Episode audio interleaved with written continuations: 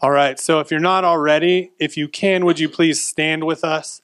We are standing today to read the scripture because the Reformation is continuing, like Mark said. One of our points here is uh, sola scriptura, which means the Bible alone has the authority, um, the ultimate authority. And we're thankful for that, right? If that uh, Reformation had never happened, you probably wouldn't even be able to read this. And if if you do, it'd be in Latin, which is an awful language. And not only that, but it would have cost you, you know, 15 bucks to even get in here and do that. So we are thankful that the Reformation has made it, that God's grace is free and his gospel is free and it is powerful. And it's nothing from us, it's all from God, right? We're thankful for that. So if you would, when we're done reading, will you please say thanks be to God for this word? All right, this is Second Thessalonians chapter 1 on page 989 in the black Bibles around the room. Opposed to the pre Reformation days, if you want a Bible, you can take it home. Okay? All right. Paul, Silvanus, and Timothy to the church of the Thessalonians in God, our Father, and the Lord Jesus Christ. Grace to you and peace from God our Father and the Lord Jesus Christ. We ought always to give thanks to God for you, brothers, as is right, because your faith is growing abundantly, and the love of every one of you for one another is increasing. Therefore, we ourselves boast about you in the churches of God for your steadfastness and faith in all your persecutions and in the afflictions that you're enduring. This is evidence of the righteous judgment of God that you may be considered worthy of the kingdom of God, for which you are also suffering. Since indeed God considers it just to repay with affliction those who afflict you, and to grant relief to you who are afflicted, as well as to us, when the Lord Jesus is revealed from heaven with his mighty angels, in flaming fire, inflicting vengeance on those who do not know God and on those who do not obey the gospel of our Lord Jesus they will suffer the punishment of eternal destruction away from the presence of the Lord and from the glory of his might when he comes on that day to be glorified in his saints and to be marveled at among all who believe, because our testimony to you was believed. To this end, we always pray for you, that our God may make you worthy of his calling and may fulfill every resolve for good and every work of faith by his power, so that the name of our Lord Jesus may be glorified in you, and you in him, according to the grace of our God and the Lord Jesus Christ. This is the word of the Lord. I'll pray with me now, please. God, please send your spirit this morning. Open our hearts, open our minds that we may hear and be changed by this. Help us to understand that our suffering as Christians needs to be in the right perspective and help us to go forth on mission for you. After hearing this message, please bless Pastor Shay. Help him to speak well, help his throat to get better. In Jesus' name, amen. Now you can do a round of applause for Bishop Shay of Sparks.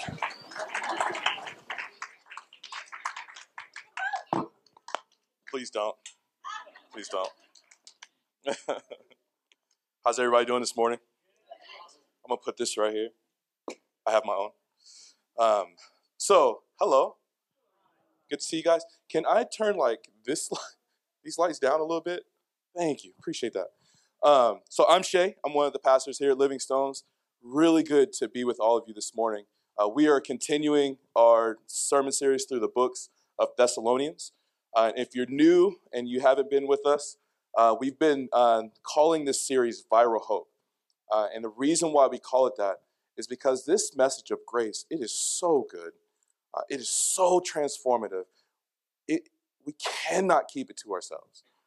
Uh, this, is, this is something that if we try to keep it internally, we would almost explode. Like it's, it's that much good news. This is, this is the news that saves people from eternal damnation. Uh, and to keep it to ourselves, man, would be a detriment to the entire world. That's that's what the reformers believe. That's why we're constantly reforming. That's why we're constantly preaching this word of God. Is so uh, instead of uh, the newest and latest kitten video going viral, uh, the gospel goes viral, and, and and droves of people are saved by this good news. That's why we want to call it viral hope. Um, so I want to give you guys a warning. One, uh, I'm used to like talking with my hands. And so if I grip the mic like a rapper, like you, you know what's going on. Like I'm just, I'm not used to it. Two, uh, my throat kind of hurts. And if I like sound like Steve Urkel a little bit and, and like go into puberty and out of puberty and it, it's because of that. It's, it's, it's been a thing all week. So I do that. Um, Second Thessalonians, uh, we are picking it up in chapter one. Uh, First Thessalonians was Paul writing to this newly formed church uh, in Thessalonica. It's a, it's a city in, in modern day, like Greece and Turkey, somewhere in that area. And uh, this church was so brand new. Paul only preached there for about three Sundays, uh, and they were they were going through the wringer. Um, and so Paul hears about this, this report. He, he sends them a letter to encourage them. Uh, he gets this report back that since his first letter, things have gotten worse. The, the, the, uh, the, the protagonists and, and, and everything that was going on, it was, it was increasing. The afflictions, all of these things were increasing. They were getting nervous about, like, what's, okay, what's this whole second coming of Christ thing? Like, so they were confused and they were, they were wondering what was happening. So Paul sends them the second letter to the Thessalonian church, and that's what we have right here in front of us. Um, all these things were, were, were happening to them. And so Paul is writing them, especially as you read in this first chapter. He's writing to encourage these Thessalonians in the face of this intense persecution that they were going through. Um, but that's what happens to people when we start actually like living the Christian life as opposed to just calling ourselves Christians, when we actually start living the Christian life, when we actually start proclaiming Christ to a culture that says we don't want him, we start we start suffering some afflictions.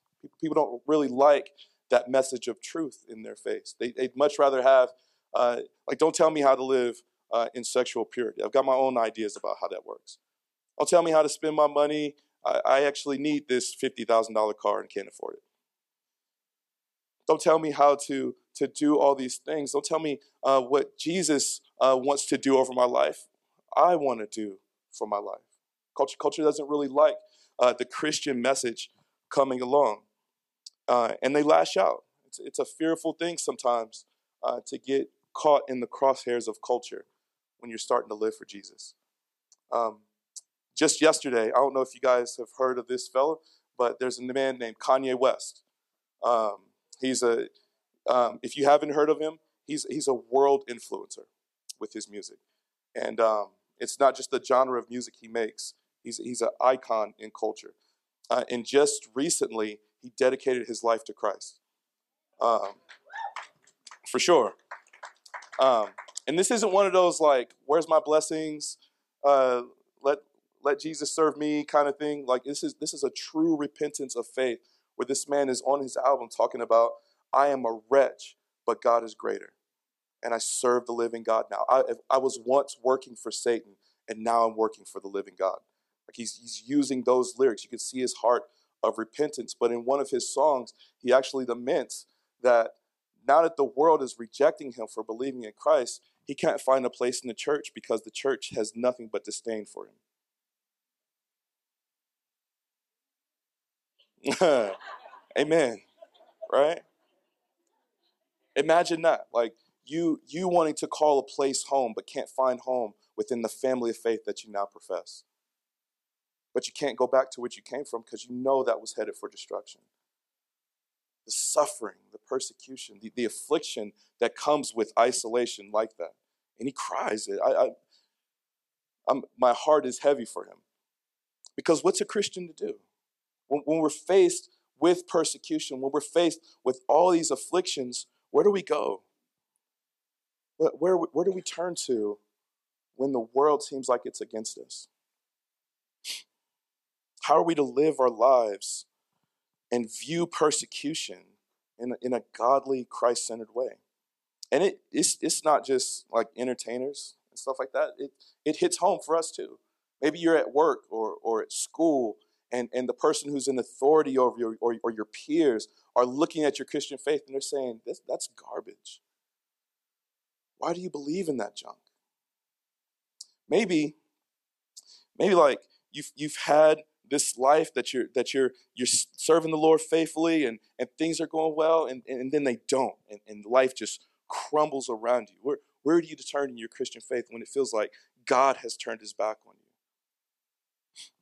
Maybe you've maybe you've had some bad things happen in your life and, and you see them and you're like, well, why is God punishing me? What have I done to him? Why won't he turn my life around? How am I to view the, the, the world and, and my flesh persecuting me and afflicting me and keep that in a Christian perspective? I feel like that's what Paul is writing to this Thessalonians about.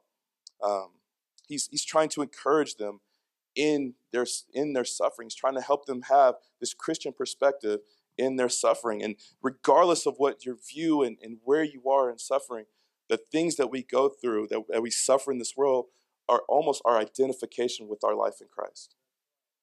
The world will not love us. If, if it didn't love Christ, what, what do we think it's going to do for us?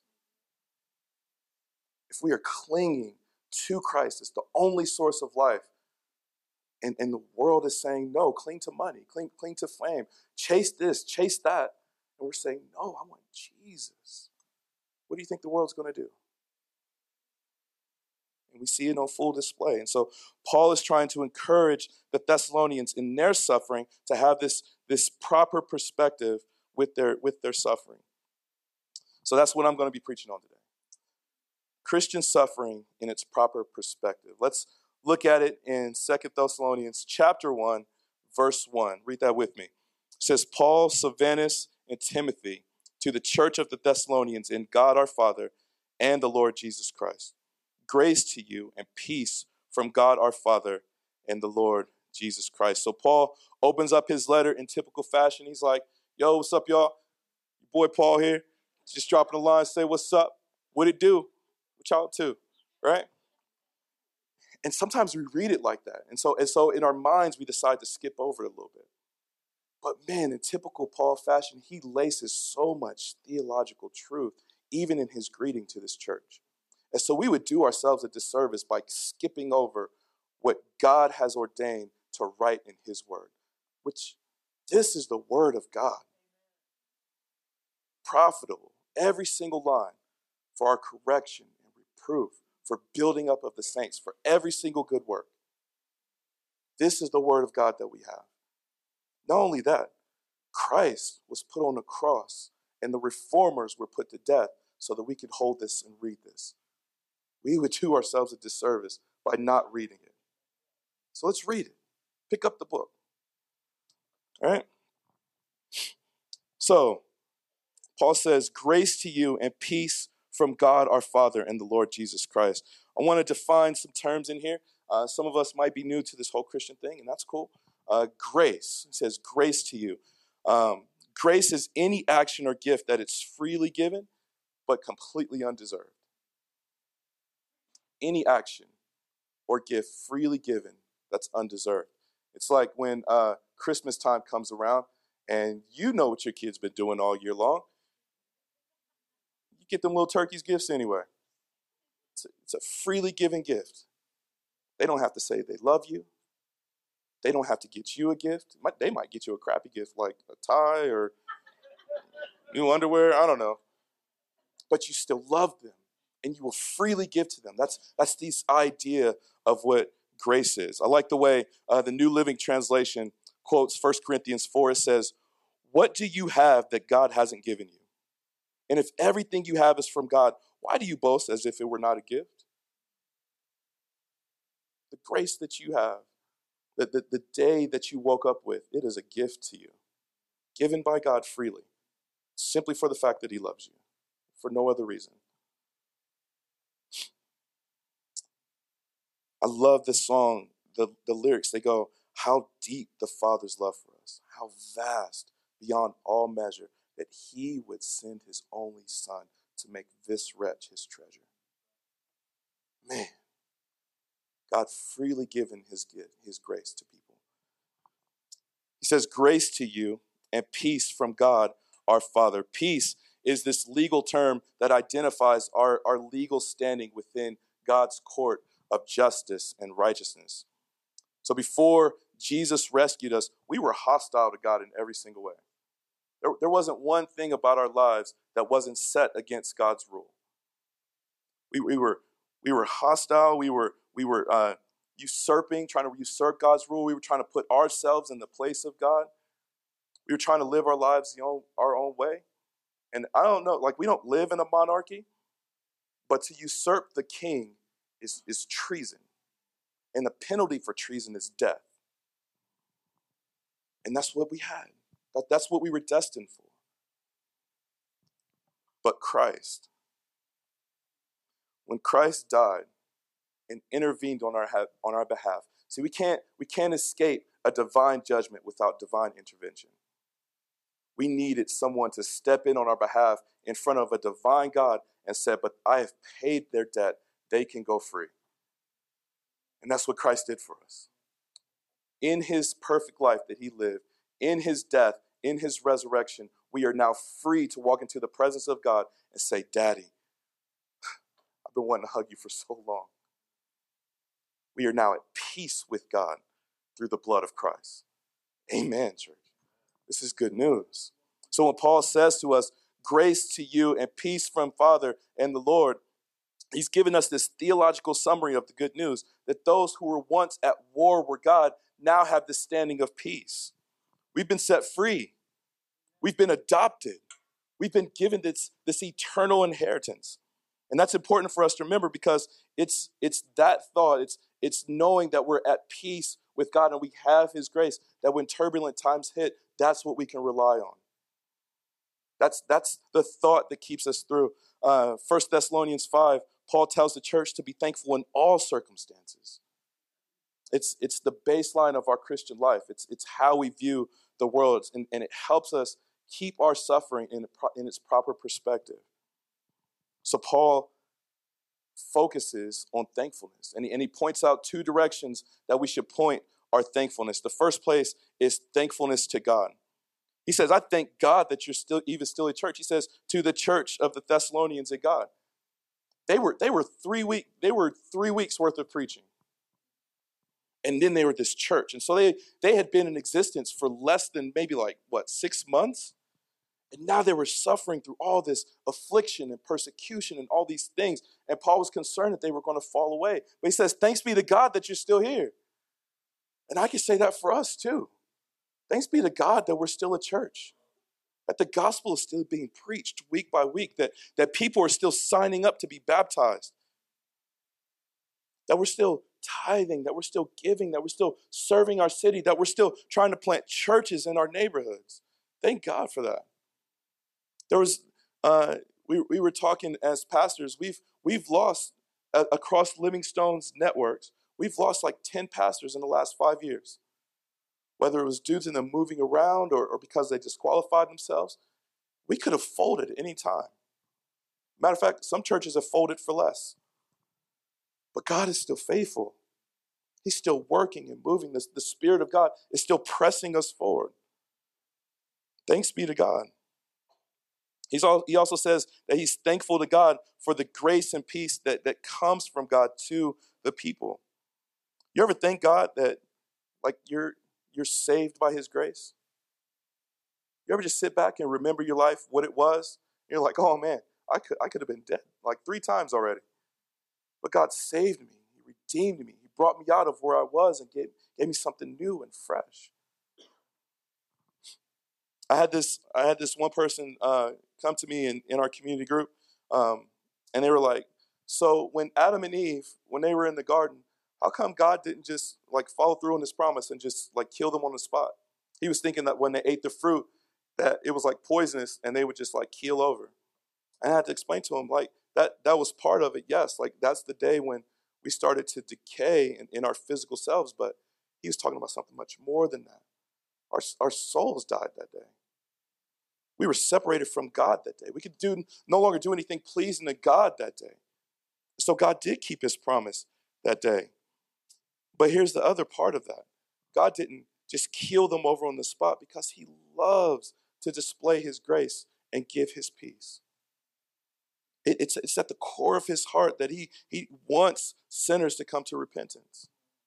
He wants His children to come into His presence. So, yeah, very easily could God have crushed Adam and Eve right on the spot. But He made a sacrifice for them, He brought them back into a covenant of faith. Plus, our God is in the heavens. He can do whatever He wants to do. There's that. Verse 3 says, uh, We ought always to give thanks to God for you, brothers, as is right, because your faith is growing abundantly, and the love of every one of you for one another is increasing. Therefore, we ourselves boast about you in the churches of God for your steadfast, for your steadfastness and faith in all your persecutions, and in the afflictions that you are enduring Paul says that he ought always, that they ought always to give thanks for the people. It's not that Paul like felt obligated, like duty bound kind of thing, but he was seeing their faith, the way, the way they expressed themselves, the way their, their love was growing. He was like, man, how could I not? Look at you guys. You're killing it. You're doing such a good job. I, I would be I would be crazy not to thank God for you. And I thank God for all of you too. Like as a pastor of this church, I love coming to church on Sundays. I love hugging you guys. It, it, it kind of makes some of you feel uncomfortable, but I don't care. I love you. I want, I want to hug you and, and, let you know how much I love you and, and, and watching you grow in your faith. And I've watched some of you grow from new believer to now serving in the church and you're doing all these things. I'm, I'm how could I not? It's awesome. I love being a pastor in this church. And Paul says the same thing. I, I ought to always give thanks for you. He says, I give thanks to God for you because your faith is growing abundantly. That, that word abundantly, if you look at it in its original context, it's this word for, for something that fruits or flowers. It's this, it's this almost like gardening term. My wife, over, over the summer, uh, she planted some, um, some tomato plants. Um, she didn't ask me because she knew I would have just killed the whole thing. Like, they wouldn't have survived like two days. Um, but she, she planted these tomato plants, and uh, it was like a what's the big ones? Like just a Rome not a Roman tomato the big ones. Y'all know what I'm talking about. The big ones and the small ones and it were all over the place and, and when they when they fruited when they flowered when they became the tomatoes that they were they were born to be man we were plucking them off the vine and we we were eating them. They were so juicy and plump and like just gushing out your mouth and you're like oh my god this is so delicious right? It's that it's that newness, that that that life-giving, like, I just enjoy this. That's what Paul is saying here. Like I'm watching your faith, and it's so good, so juicy. I'm like, oh man, I'm salivating about how how thankful to God I am for you. I'm looking at your faith, and it's so great. It's, it's this joyful expression that Paul has for the church because he's watching them. He's so proud of them. He says, I'm proud of you. I ought to give thanks God thanks to God for you because your love is increasing. You're not, you're not being separated into little cliques and like the cool kids are over here and nobody can break into the cool kid crowd. That, that doesn't happen in this church, right? Your love is increasing for everyone. Everyone's included. You're, you're welcoming the outsider, you're making them feel like they're insiders, you're, you're being hospitable toward those who, who hate Christ, but you're welcoming them anyway. Your love is growing, and I'm so encouraged by. He says, I brag about you when I go to other places. I brag about how you're steadfast in your persecutions. He's like, you, when, when persecution comes against you, you just stand peacefully. He's like, when, when somebody comes against you, you, you're turning the other cheek like Christ instructed. I have a hard time with that. I'm going to be honest. Like, because I want to turn my cheek and then come around with the roundhouse. Like, I got a lot of fight in me still. But Paul says you're not acting like that. You're not, you're not acting out of step with your faith. He says you're, you're, you have this faith despite your persecutions. They were able to contextualize their suffering in light of the gospel. That if, that if Christ went through this, of course we're going through this. And I put my hope in this, that one day this won't be a thing. One day suffering won't overcome me. One day the afflictions of this world are going to stop because Christ is going to come back. They were putting their faith in that. How we doing? Because here's the thing, I, I struggle with this part. All week long, I've been preparing this sermon, and and knowing what the Bible says, I I struggle. I struggle turning the other cheek. I struggle seeing my suffering through light of the gospel. When bad times hit me or, or somebody comes against me, I get angry. I get upset. I want to go back at them. I don't want people to step to me. So what do we do? How do, how do we how do we see people coming against us? How do we see these persecutions and afflictions in light of the gospel? And then there's there's this thing about being thankful in all circumstances. And I, and I see my friends suffering with cancer, or, or they're dying without the gospel, or or I see little little black boys dead in the street because of some kind of brutality and stupid people doing stupid things. How, how am I thankful in all circumstances? How do we do that? That's when we, we need this reminder, not only of Christ's perfect life that he lived on our behalf, not only of the sacrifice, him giving up his life on our behalf, not only the, the power that he exercised over death and his resurrection from the grave, not only do I need to think toward those things, I need to think to his second coming when he's going to put all those things to shame. We look forward to our bridegroom coming back, and it should simultaneously console, encourage, and warn us. And that's what Paul is going through in this next section of scripture. Look at verse 5. Says, This is evidence of the righteous judgment of God, that you may be considered worthy of the kingdom of God, for which you are also suffering. Since indeed God considers it just to repay with affliction those who afflict you, and to grant relief to you who are afflicted as well to, as to us.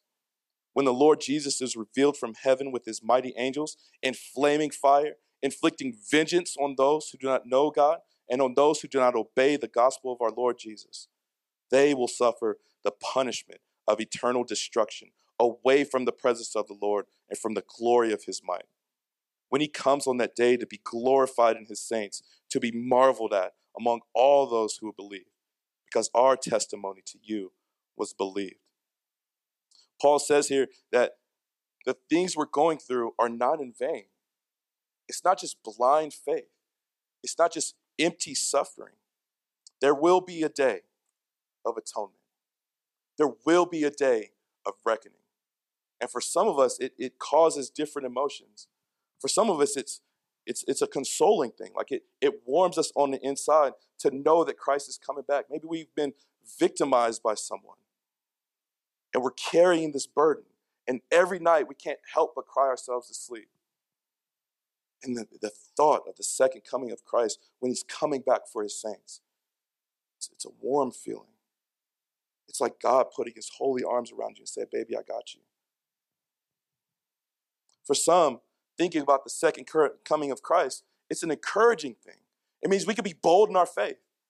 It means when the world is saying, don't bring your Jesus into the town square, we can say, forget that.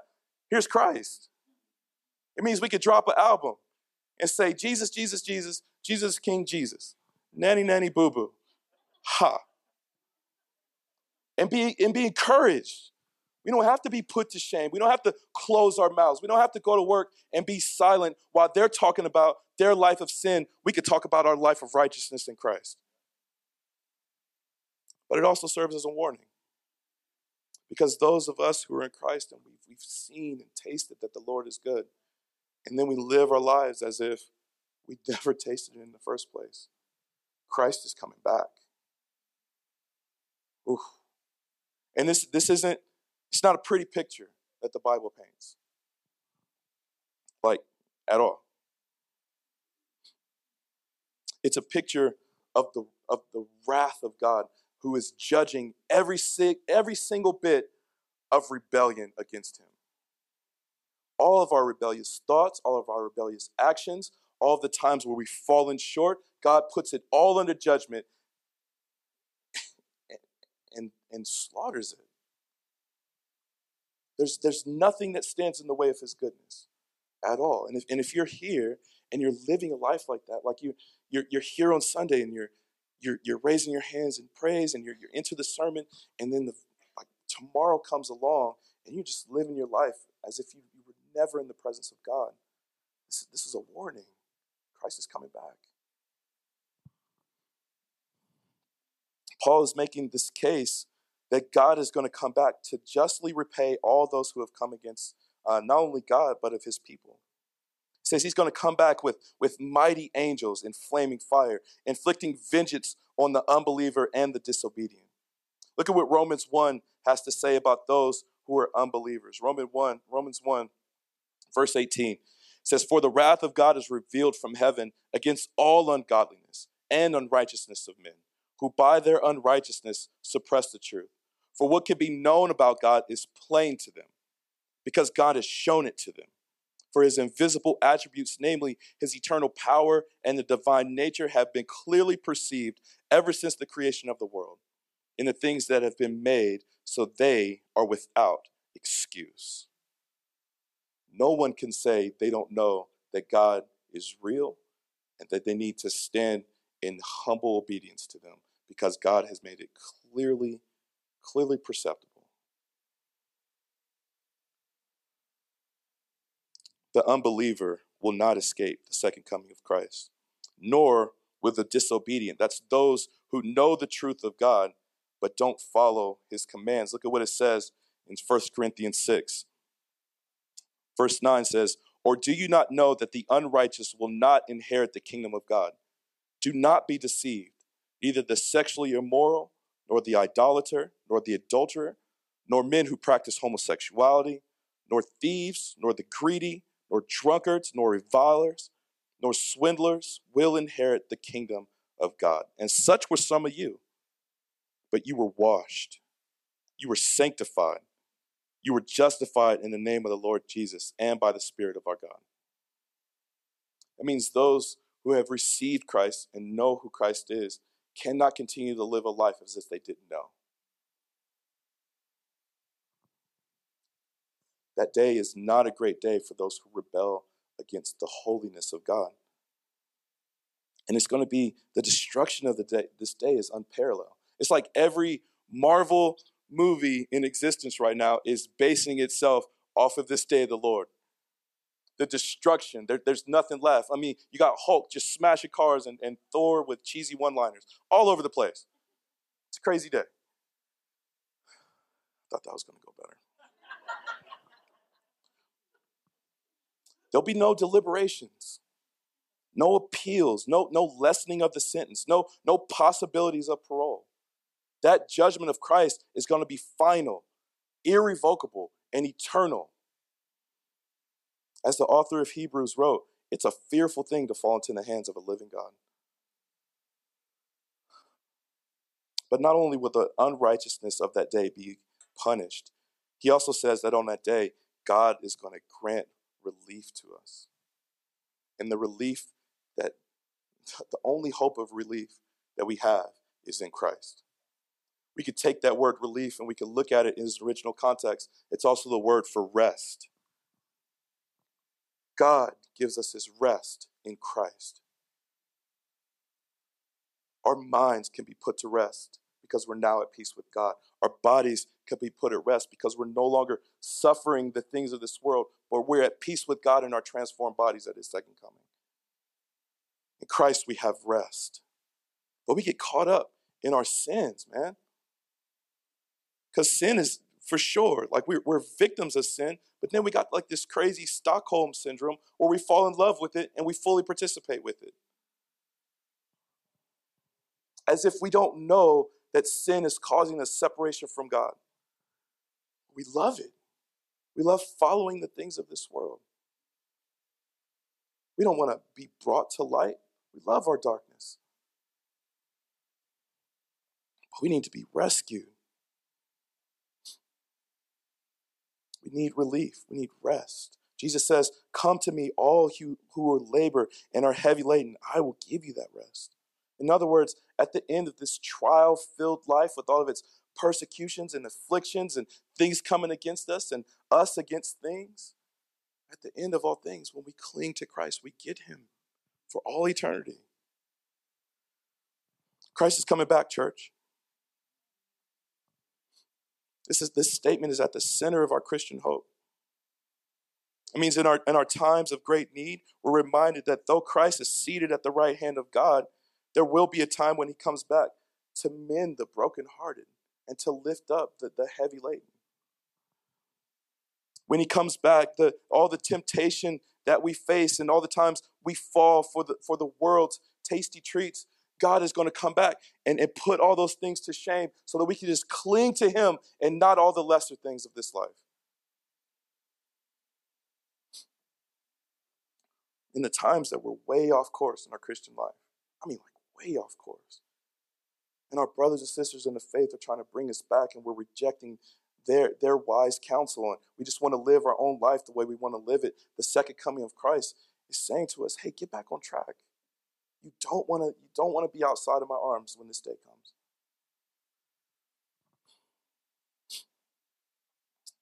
The Lord's return also serves as a warning to those who are not in Christ. Um, you may be here and you've come to church all your life, sat in church, you've heard the preaching of God, but there's, there's never been a time when you fully submitted to Him. You may be one of those folks that you, you see Christians and you're like, meh, uh, yeah, I'm not dealing with. Maybe even like, like your parents were Christians and, and you're relying on that. Like maybe they baptized you as babies and you're like, well, I'm, I'm good, right? but you, you haven't submitted to God yourself. This Paul would say to you that this coming judgment, you won't escape it. The, the end of it is eternal punishment. Not only eternal punishment, but separation from the presence of God. Here's the thing the worst part of being found guilty in, in, in your treasonous actions against God, it's, it's not the excruciating pain of, of eternity. Like it's not being tossed into the lake of fire that's the most discerning, like concerning thing. It's the separation from God's goodness. That's the concerning part. So all this common grace we get right now, like the, the birth of a little baby, he looks so cute. He might be ugly, but he's still so cute. The time that the, the sun shines and the rainbow hits us and it just fills our heart with joy the accolades we get from work, the, the graduations, all those, all those good things, like a nice bourbon, all those, all those good things in life, right? Those, those are all common grace things. God shines those things on sinners and saints alike. But what's it going to be like when God removes his common grace and tosses us into the pit of hell without his presence? That's the scary part. And even as I'm thinking about Christ, it wasn't it wasn't the thorns that were pushed into his head that was, that was the most brutal. It wasn't the lashes that he received that ripped his flesh from his body. It wasn't, it wasn't the spear going into his side as, as blood gushed out of him. It wasn't being spit on and his beard poured out and, and, and all these other things. It wasn't even the suffocation of the cross because that's what that torture chamber did. It suffocated you to death. It wasn't any of those things that was the most concerning from him. It was his separation from the Father. In his final moments when he cries out, Father, why have you forsaken me? Where are, where are you? And the truth is, in those moments on the cross, God took all the sinfulness that was due to us and placed it on Christ. So that at his death, Christ was receiving all of that anger of God placed on him instead of on us and he experienced the separation from God so that we wouldn't have to. Saints loved by God, you do not have to be separated from the presence of the Father. Jesus did it for you.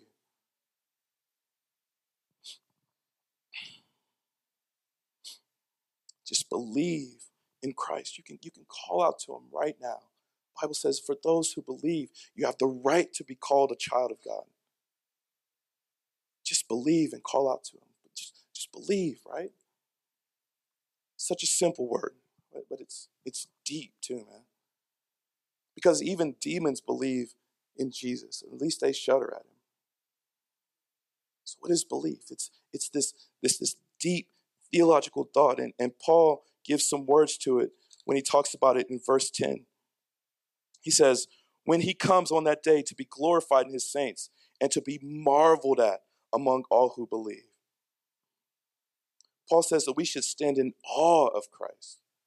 We should be, we should be captivated in amazement at his life, death, and resurrection. We should be, we should sit back and be astonished that he would trade his righteous life, his 100% OxiClean robes for our filthy rags. We should, we, should, we should be overcome with amazement by him. That's what it means to believe. It's this, it's to live in this hopeful anticipation that one day Christ is going to come back to take us home, and He's prepared this home for us where we can live with Him for all eternity. That's what it means to believe in Christ. So the things that we're going through right now, the, the bad times, the, the heartache, the pain, the, the illnesses, the sicknesses, when we believe those things are they don't even compare to what we get in Christ. I like how Second Corinthians says it. Uh, 2 Corinthians 4 says, We are afflicted in every way, but not crushed, perplexed, but not driven to despair, perplexed, but not forsaken, struck down, but not destroyed. He goes on to say, So don't lose heart. Though our inner, though our outer self is wasting away, our inner self is being renewed day by day. For this light, momentary affliction is preparing for us an eternal weight of glory beyond all comparison. What we receive in Christ at the end of all things is much greater than what we go through right now. And I know, like, so our suffering, when it's put into context, it's just served to like encourage us and console us and warn us. And I know like we go through stuff, man. I'm like, I'm not trying to make light of what this world throws at us. Not in the least bit. I know it hurts. I know like we just got a call earlier this week of these these parents that are grieving the loss of their 14 year old son. I know Things are hard in this life. Like I'm trying, I'm not trying to minimize it. But when we see Christ for who he is and we see his second coming and we rely on him, we understand that there's something much better waiting for us. And we could put it in its proper context. But we can't do that ourselves. We need, we need the power of Jesus to get us through those things. And the only way we do that is through approaching God in prayer. Let's look at verse 11. It says, To this end, so that, so that uh, basically, what he's saying there, so that you can marvel at Christ, so that you can be a believer in him when he comes back. To this end, we always pray for you, that our God may make you worthy of his calling and may fulfill every resolve for good and every work of faith in his power, so that the name of our Lord Jesus may be glorified in you and you in him, according to the grace of our God and the Lord Jesus Christ. Paul says, so that we can see that, so we can see you among the saints of God we're going to continue to pray for you. Um, I want to I want to address this this prayer thing really quick because I've got friends who are not believers, and they'll say stuff like, "So your Bible says, does it not?" Like I always enjoy conversations like that. Your Bible says, does it not, that Jesus said you can pray in His name and He'll give you whatever you want, as if God is like some cosmic genie that you're like, "Come on, lottery." It's not like that. That prayer, prayer doesn't work that way. When Jesus says to pray in his name, he says, by my power, in my understanding, in my will. So that as your life is being transformed and you're being renewed more and more to my image, go ahead and ask for the things that you want because the things you want are the things I want. So we both win. Ask away. Ask for God to plant a church in Sparks so that more people could come to Christ.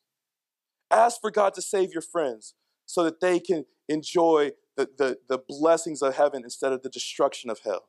Go ahead. Jesus would love for you to pray for those things. Paul says that he's praying for these saints so that God may make them worthy of this calling that he's already called them to. We've already been called out from where we were. The Bible says we were once dead in our sins and trespasses, but that God pulled us out and gave us this life of faith. But to keep praying for them. Like I pray that you you live this life that's worthy of the calling. Once again, not something we can do in ourselves. When temptation hits us, we it's like we love to live into those temptations. We love like gossip. Little gossip comes along instead of living righteously and not like talking bad about somebody, which God equates to murder. We, we dive right in. Ooh, tell me more. Can't help it. Like there's something in us that's broken. We need the power of the gospel to transform us. And so Paul is praying that I pray that you live worthy of this calling. He said, I'm praying, to, I'm praying for you so that God may fulfill every good thing that He wants you to do. Every good thing that He wants for you. Paul's saying, I, I want to pray that God gives it to you. Paul is, is almost here, he's like, he's equating God with our Abba, with, with, our, with our daddy. And what daddy doesn't want to give his kids good things? What, what father, when, when a kid asks for an apple, gives them a scorpion? No dad would do that. And God is the same way. He's waiting to give his kids good things.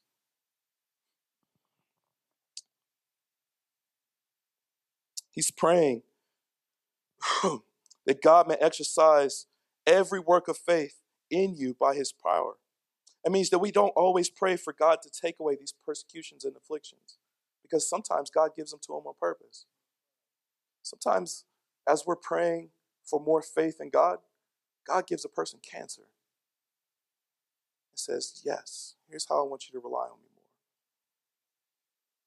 There's sometimes when we say, God, I just want to be, I want to live this humble life for you um, and, and just live for you. And God takes away all your earthly possessions and says, Awesome, here's your humility, live in me.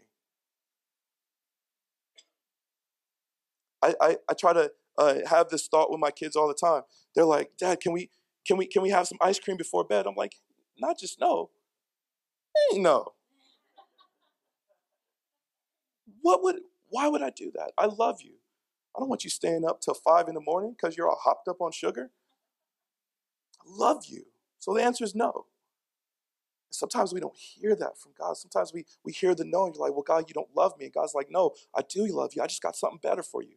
So here's this persecution that's going to humble you. Here's this affliction that I could put in your way to make you more in my image.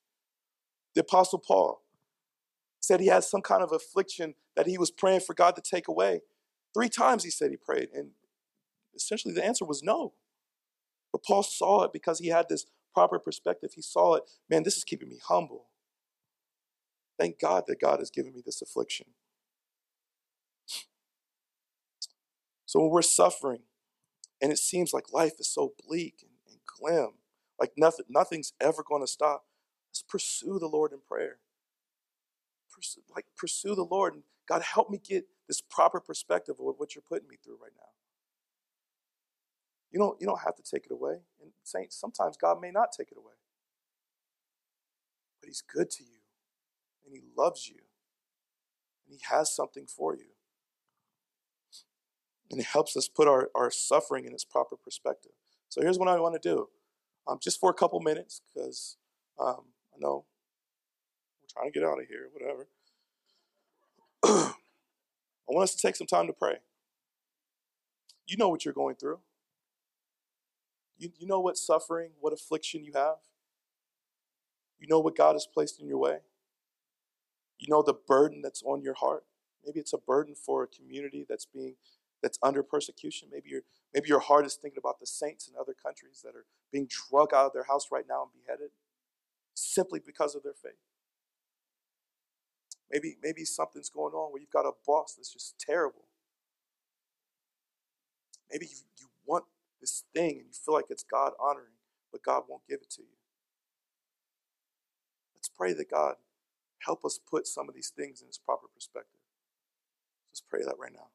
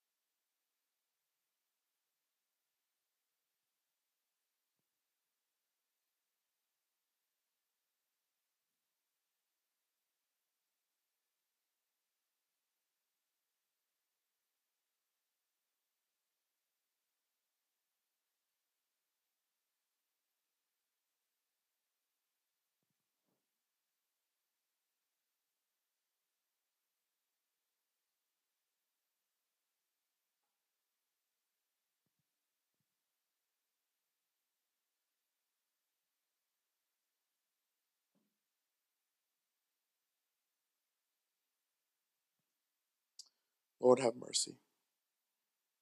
Thank you for these brothers and sisters loved by you. I love them so much. Everything we've been through as a church, everything that we have on the horizon, it's been an awesome display of God's calling for a local congregation.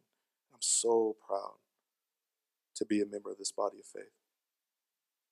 And when Jesus returns in all his glory to set all things right to take us home to be with him, he's going to put away all suffering, all persecution, all afflictions, all the times that we've fallen short, all the times that we've woken up and, and been anything but thankful, all the times when someone has just gotten on our last nerve. We just can't take it anymore. He's going to take all those things away and usher in his ruling, loving reign, and we get to see him face to face for all eternity. Thank you so much, God. Until then, help us have these thankful hearts. Help us keep pursuing you in prayer, asking for your help to put this life in its proper perspective. We can't do it on our own. We need you. Help give us endurance. Help give us perseverance until the very end. It's in the name of Jesus that we pray. Amen.